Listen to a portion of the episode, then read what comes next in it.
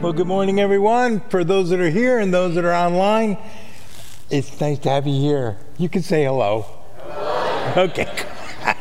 I just want to make sure you're out there. It's so dark, you know? Yeah, it's nice. Well, I have the privilege of wrapping up our series on great music and how it speaks to our hearts, and mine is In the Garden, a great hymn sang at funerals and weddings and all sorts of different things. It's uh, one of those that was written by Austin Miles, a native of New Jersey, who said nothing good came out of New Jersey.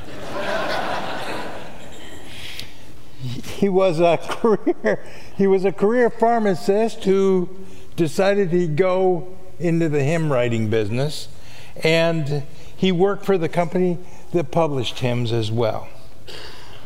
He called he recalled the inspiration for In the Garden.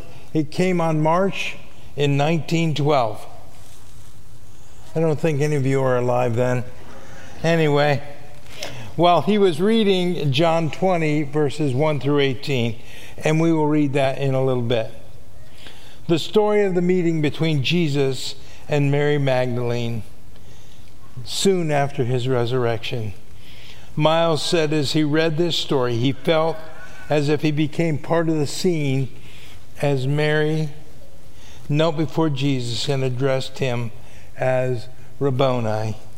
My hands were resting in the Bible while I started at the light of blue walls. As the light faded, I seemed to be standing at the entrance of the garden, he says, looking down the gentle winding path shaded by olive branches. In his vision, he watched the arrival of Mary as she came to the tomb. As she prepared there the appearance of Jesus, I awakened in full light, gripping the Bible with my muscles tense and nerves and vibrating under the inspiration of this vision. I wrote as quickly as the words would come and form as a poem, exactly as they appeared. He would later describe his understanding of the hymn. This is not an experience limited to a happening almost 2,000 years ago. It is a daily companionship of the Lord that makes the Christian life. Let's read God's word together, if you would. Um, in John chapter 20, verses 11 following. Mary was standing outside the tomb crying, and as she wept, she stooped in to look. She saw two white robed angels, one sitting on the head of the head and the other on the foot of the place where they had where the body of Jesus was laying. Dear woman, why are you crying? The angels asked her. Because they've taken away my Lord, she replied, and I don't know where they have put him. She turned to leave and saw someone standing there. It was Jesus, but she didn't recognize him. Dear woman, why are you crying? Jesus asked. Who are you looking for? She thought he was the gardener. Sir, she said, if you have taken him away, tell me where you have put him, and I will return him, she cried. Mary, Jesus said. She turned to him and cried out, Rabboni, which is in the Hebrew for teacher. Do not cling to me, Jesus said, for I haven't yet ascended to the Father. But go, find my brothers, and tell them I am ascending to my Father and your Father, to my God and your God. Mary Magdalene found the disciples and told them, I have seen the Lord.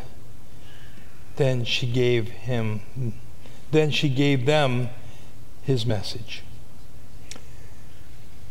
as I was preparing for this message, we found this wonderful clip. It's a modern version of Mary Magdalene, but I would love you to watch this. I have been the object of disbelief my whole life. It greeted me as a child, this disbelief. And it helped itself to me, to my heart, marking me so deeply that, well, you don't know the level of repulsion people feel for you until you spend a good portion of your life not being looked in the eye. That was my life up until the moment Jesus found me. And what an unbelievable state he found me in. So, we packed, we cleaned, and we gathered for three years, though it felt like only days. And then the time came. Well, until his days were accomplished and he did what he came to do.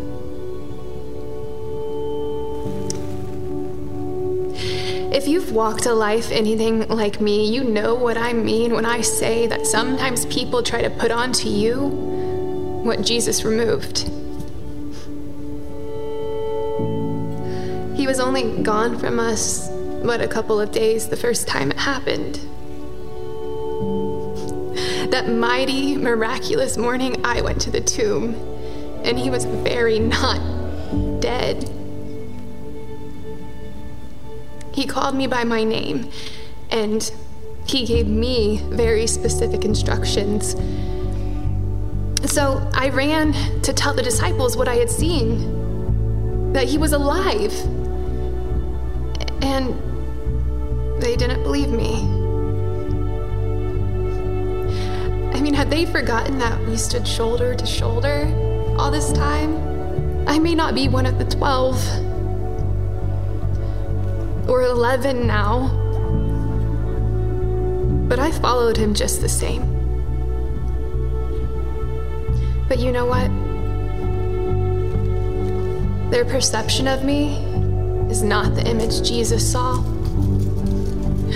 I was no longer the cracked and crooked house that demons dwelt in.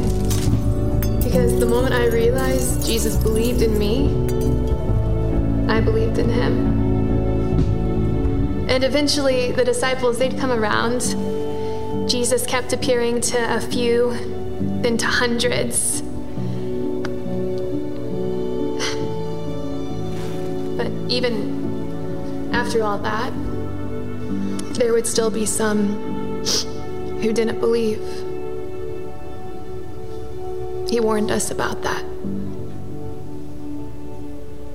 But more importantly, there would be other people, many other people who would never see it for themselves, but still believe. So that's why I, why we, keep going until we reach every person who once and for all is done with disbelief.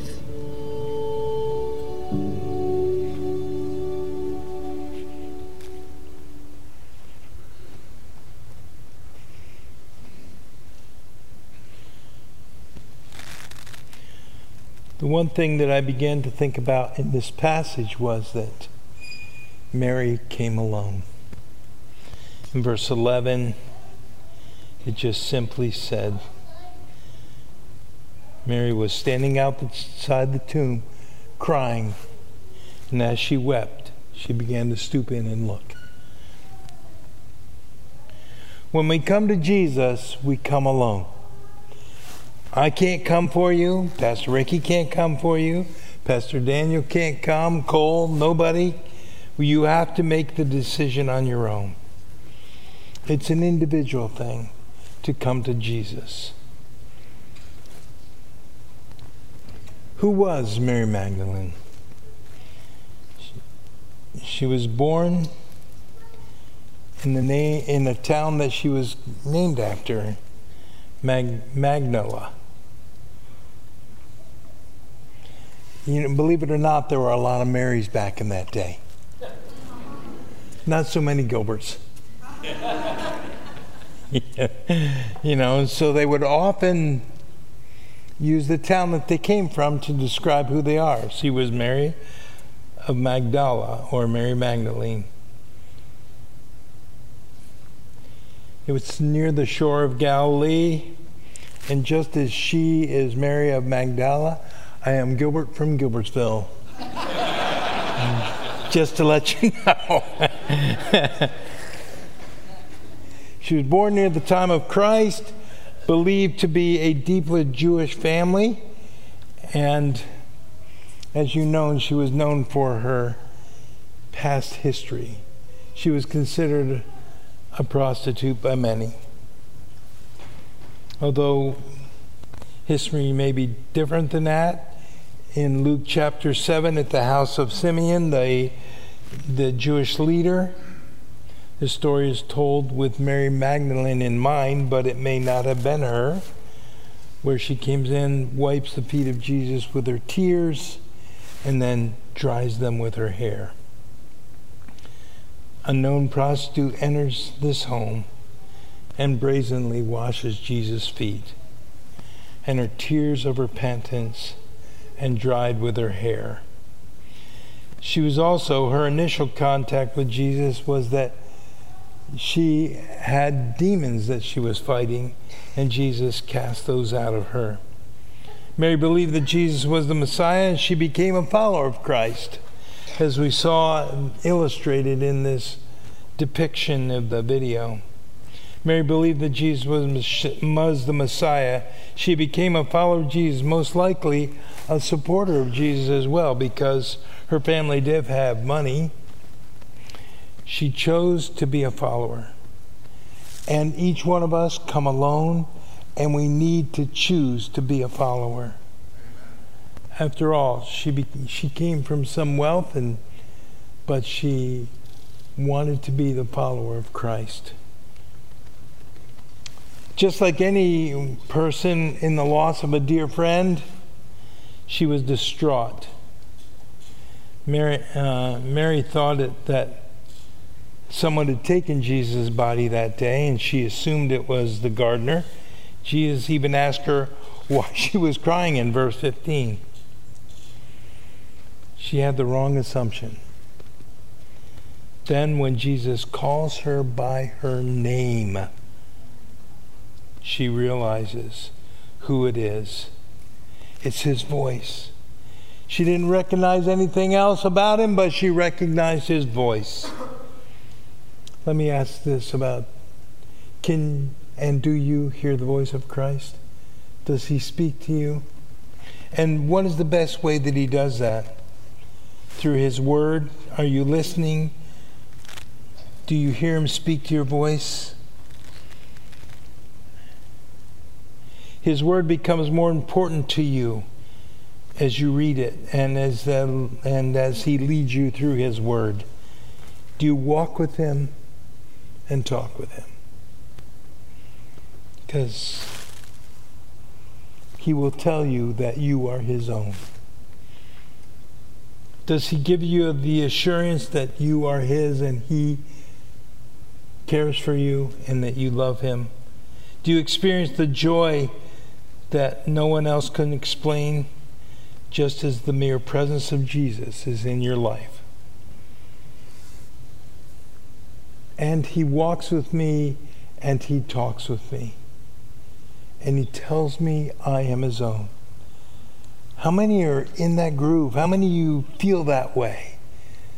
That He walks with you and talks with you, and you hear His still small voice leading you in paths of righteousness and following His will. The next thing we see about Mary was that she was entrusted with a great responsibility, and that responsibility was to tell others in verse 17, it said, But go and tell my brothers that I am alive. And it said that Mary was truly a spokesperson for Jesus at that point and for the rest of her life. And, and it was penned by our hymnologist today. And he bids me go through the voice of woe, his calling, His voice to me is calling.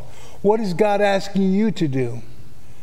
What is He speaking to you about? We all have responsibilities like Mary of Magdala did, or Mary Magdalene. Five times in the New Testament alone, Jesus spoke and commanded, didn't ask us, he commanded these words. In Matthew 28 19 through 20, it says this that go into all the world and make disciples, teaching them to observe all things whatsoever I've commanded you, and lo, I will be with you always. In Mark chapter 16, it just simply says, Go into all the world and preach the gospel. In Luke chapter 24, verse 47, it says this The repentance, it is, it is also written that this message would be proclaimed in all authority in his name to all nations, beginning at Jerusalem. There is forgiveness of sins. And in John chapter 20, verse 21, it just simply says, this. Again, he said, Peace be with you. As the Father has sent me, so send I you.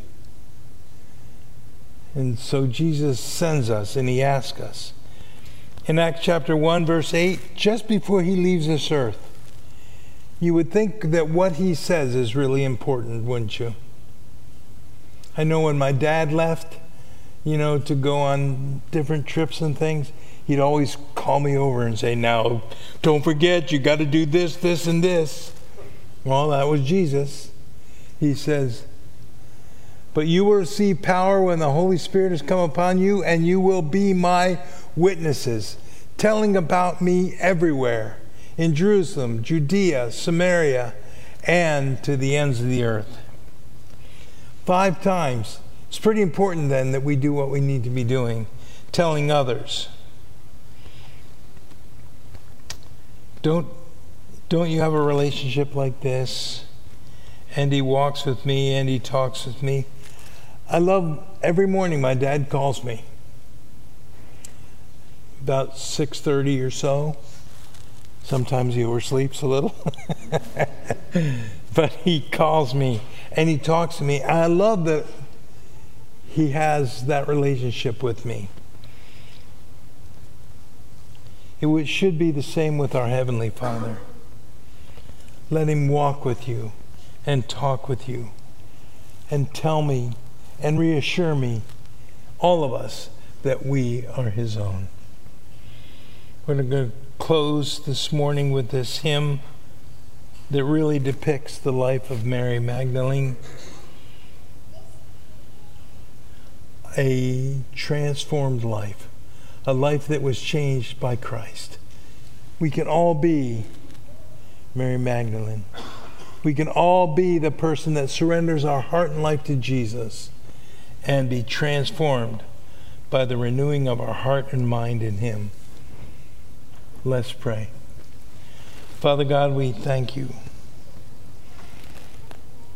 We thank you for the life of Mary, who went on to be a fully devoted follower of Christ. Help us to be that way. Help us to overcome our sorrow and live for you and entrust the responsibility of telling others about Jesus. Bid us go through the voice of woe. His voice to me is calling. So allow this voice that you have given to each of us to follow after you. Help us, Father to live for you. In Christ's name, amen. Let's stand together as we sing this great hymn together. Will you do that?